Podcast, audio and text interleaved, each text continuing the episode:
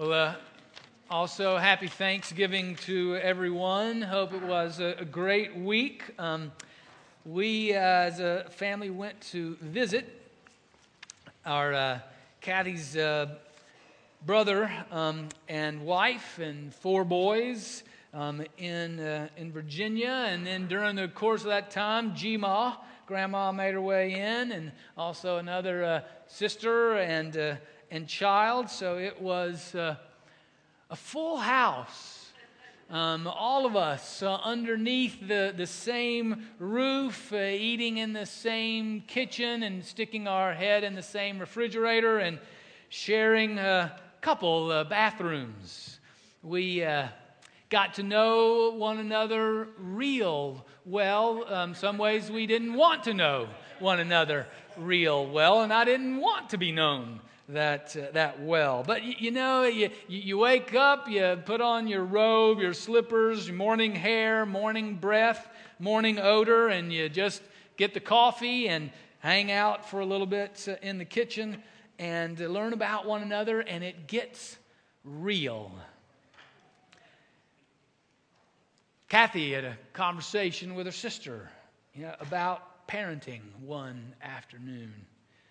Sat with Gma one morning, just a you know, conversation about family. My brother in law and I had a conversation just about work and jobs and what's the hardest part of your job? What's the hardest part of, of yours? And then a, a walk at one time with a, with a nephew through the woods and a conversation about deer hunting, of which he was dressing to during the course of that, that week. You know, when, when you live under the same roof, when you, you, you share the, the, the, the same uh, place of habitation closely, especially when it's cold outside, it gets real. That's what we're going to talk about this season about living under the same roof with God. That when, when God became human, when, when Jesus, God the Son, became human and lived under the same roof, shared the, the same space, had the, the same kind of human experience that we have, it gets real in a hurry. And I think that's the point of Christmas. And so, this, this season, we're really going to focus on the incarnation that, that God becomes flesh. That's what we mean when we say incarnation. You know, chili con carne, you know, with meat. You know, that God got meat, got flesh just like us skin and hair and bones. And because He visits us face to face, it makes our relationship more real in a sense, because God became human, it, it, honors, it validates our humanity. That God shared existence similar to ours.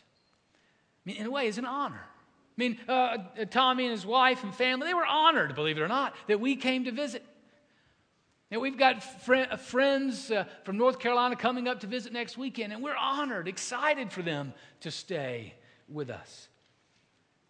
How much more so are we honored that God became human, shared the same kind of existence that we have? You know, think God could have come in a different form. Mean, he could have come in some spiritual form, right? Some, some way that he would avoid what we experience as humans. Could have come as some you know, superhuman kind of figure. It could have come as an angel or some kind of angelic spiritual expression. But instead, he came as a human. And, he, and even if he came as a human, he could have come as an adult, just come right in as an adult, you know, and skipped over the diapers part, you know, bypassed the toddling, terrible twos, and just, just jumped all over adolescence and just skipped it and come as adult. But instead, he comes as a full human, just like you and me, fully immersed into our experience, which gives our humanity great value. And so, what we we are going to do is think about the implications. Then. What are the effects of this? What does this, this mean that God, the creator of the universe, chose to then come as a human being and share in our existence? Not just an inspiring story, not just a, a story to secure our salvation. There's more to it than that. Today, what we'll talk about is that makes pleasure real. That, that Jesus became human and experienced pleasure as we were created to experience pleasure. Bodily pleasure in, in our full senses of humanity. He also experienced pain we won't talk about that today. We'll get to that come Good Friday and Easter and those seasons. Uh, we talk about that then. I, I think we don't talk about the sense of God creating us to enjoy and to have pleasure enough. And so, therefore, we don't know what to do with it. So, today we'll look and see how God created human bodily pleasure as a gift from God to us to enjoy, and that Jesus validates that in coming in the fullness of humanity. Our uh, first passage is in Genesis chapter 1, the very beginning, the, the creation itself, and it's on page 1 if you want to turn there, or you can follow along on the screen. Let's pray together. Gracious God, thank you for your word. Uh, speak to us in this time so, so that we uh, might follow you in mind, spirit, and body, in the fullness, the, the reality of your creation. In the name of Jesus, we pray. Amen. All right, Genesis chapter 1, starting with verse 27. Hear the word of the Lord. So God created humankind in his image. In the image of God, he created them. Male and female, he created them. God blessed them, and God said to them, Be fruitful and multiply, and fill the earth and subdue it, and have dominion over the fish of the sea, and over the birds of the air, and over every living thing that moves upon the earth. God said, See, I have given you every plant yielding seed that is upon the face of all the earth, and every tree with seed in its fruit. You shall have them for food. And every beast of the earth, and every bird of the air, and to everything that creeps on the earth, everything that has breath of life, I've given every green plant for food. And it was so. God saw everything that he had made, and indeed it was very good. And there was evening and there was morning the sixth day. Everything that God had created was provided for the creation to enjoy. It was all then very good. Plants, animals, humanity, the full of creation, in, in perfect union with one another, enjoying God's creation. C.S. Lewis um, talks. He was a British Christian uh, about 100 years ago. Um, uh, he died in the 60s. Um, and uh, he's written a number of things about pleasure and, and how uh, we, we have missed our understanding of, of God's creation of pleasure uh, for us, the creating of things for us to enjoy. Uh, this is from his book called Mere Christianity. I know some muddle headed Christians have talked as if Christianity thought that sex or the body or pleasure were bad in themselves. But they were wrong. Christianity is almost the only one of the great religions which thoroughly approves of the body, which believes that matter is good, that God Himself once took on a human body, that some kind of body is going to be given to us even in heaven and is going to be an essential part of our happiness, our beauty, and our energy. And Jesus shows us that, that, this, that we are in bodily form and will be for all of eternity. Because remember, Jesus, when he died, and then he was raised to new life in his glorified body, and that body showed his scars. That there was continuity from his body on earth to his body in heaven. And, and, that God has created this body good and beautiful to enjoy the benefits of God's creation. Our, our bodies, our physical bodies, are not just the package that the good stuff is in. Our, our bodies are not Amazon Prime packaging for our soul.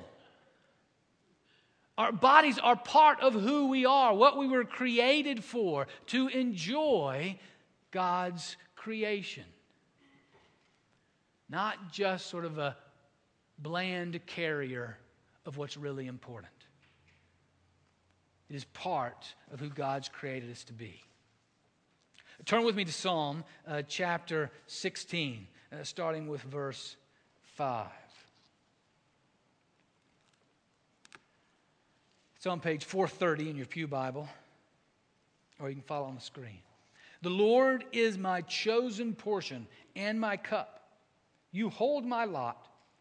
The boundary lines have fallen for me in pleasant places. I have a goodly heritage. I bless the Lord who gives me counsel. In the night also my heart instructs me. I keep the Lord always before me because he is at my right hand. I shall not be moved. Therefore, my heart is glad and my soul rejoices. My body also rests secure. For you do not give me up to Sheol or let your faithful ones see the pit.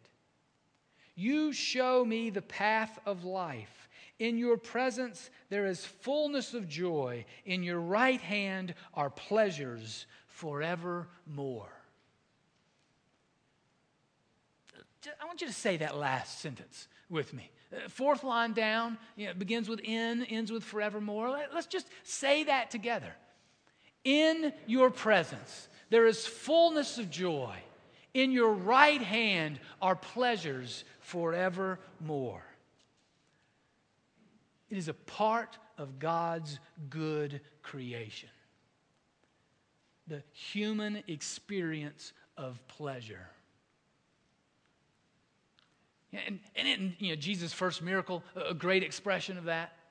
Yeah, Jesus' first miracle in the book of John, he tells us that Jesus was at a party. And at this party was a big wedding party. And Jesus saved the party. Yeah, he's, he's the one because they ran out of wine. And so this was going to be disastrous. And Jesus then took some foot washing water, ceremonial foot washing water, and he turned it into wine. And not just any kind of wine, but the finest wine that tasted exquisite.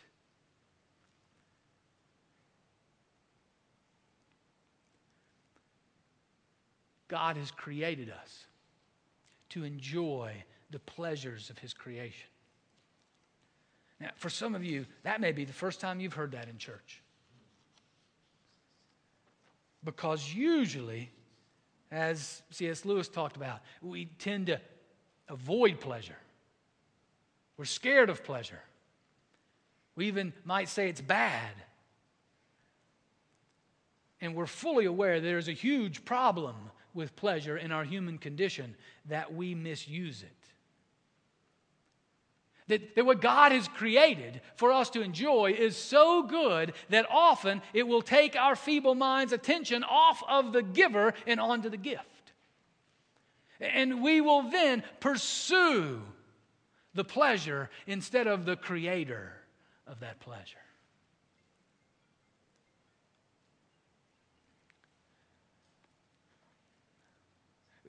We misuse the pleasures of God's gifts by abusing them, pursuing them instead of God, misusing them. It's a crucial point. It's a crucial point of a, of a huge wreck of what God has intended and how we destroy God's intentions in God's creation by taking his good pleasures and misusing it and pursuing them.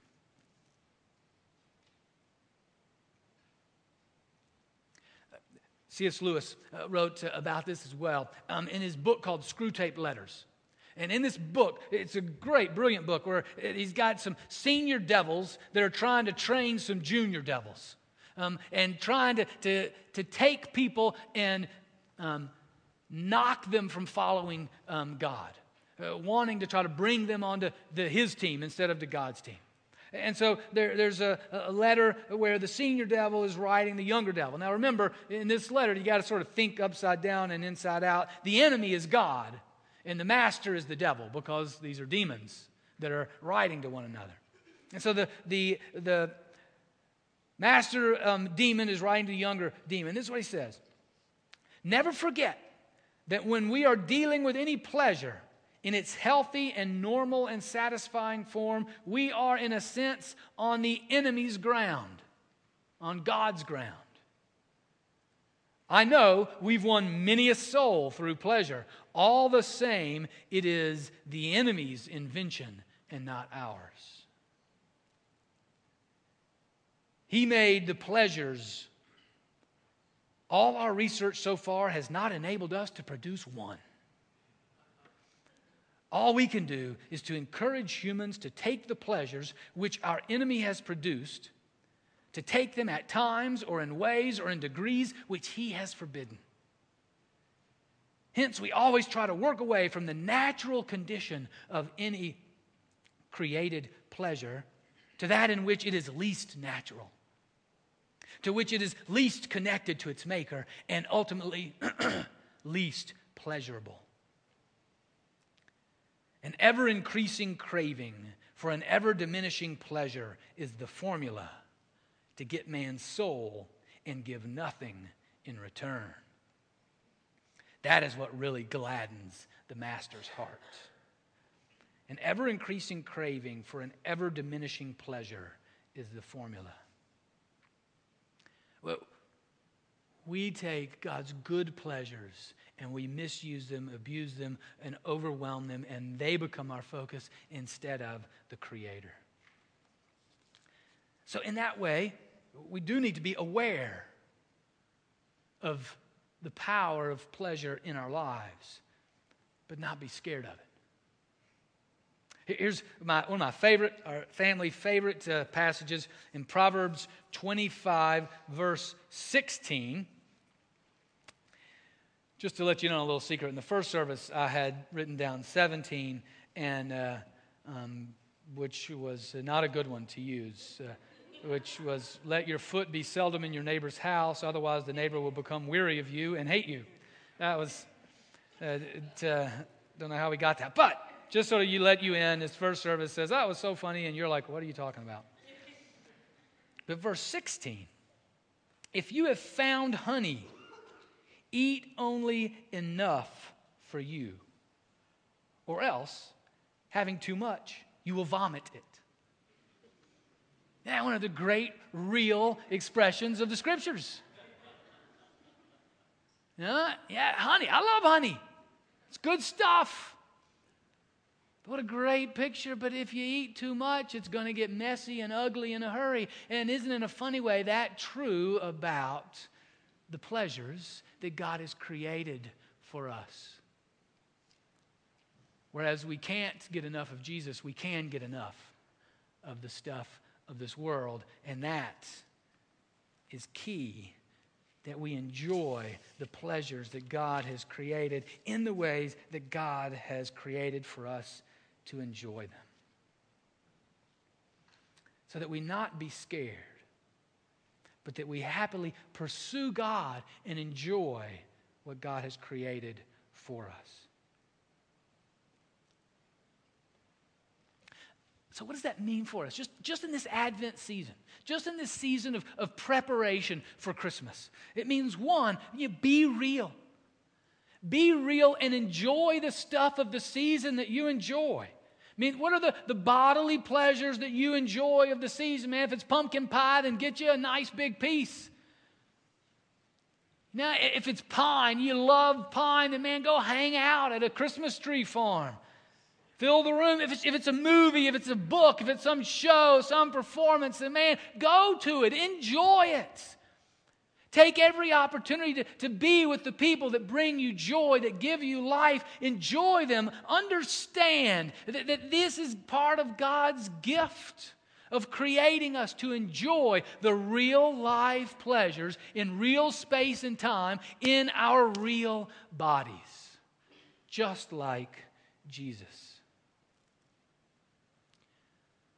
But in all things, every time that you enjoy the pleasures of God, the key, secret to being sure you don't get caught up in those pleasures is to stop and give thanks at every turn to the Creator of what is good and right and pleasurable. 1 Timothy chapter 4, verses 1 through 5.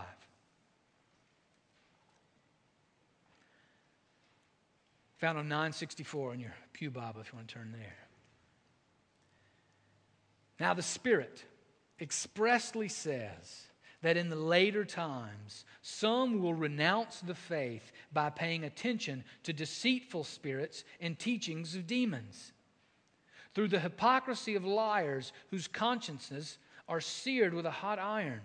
They forbid marriage and demand abstinence from foods which God created to be received with thanksgiving by those who believe and know the truth.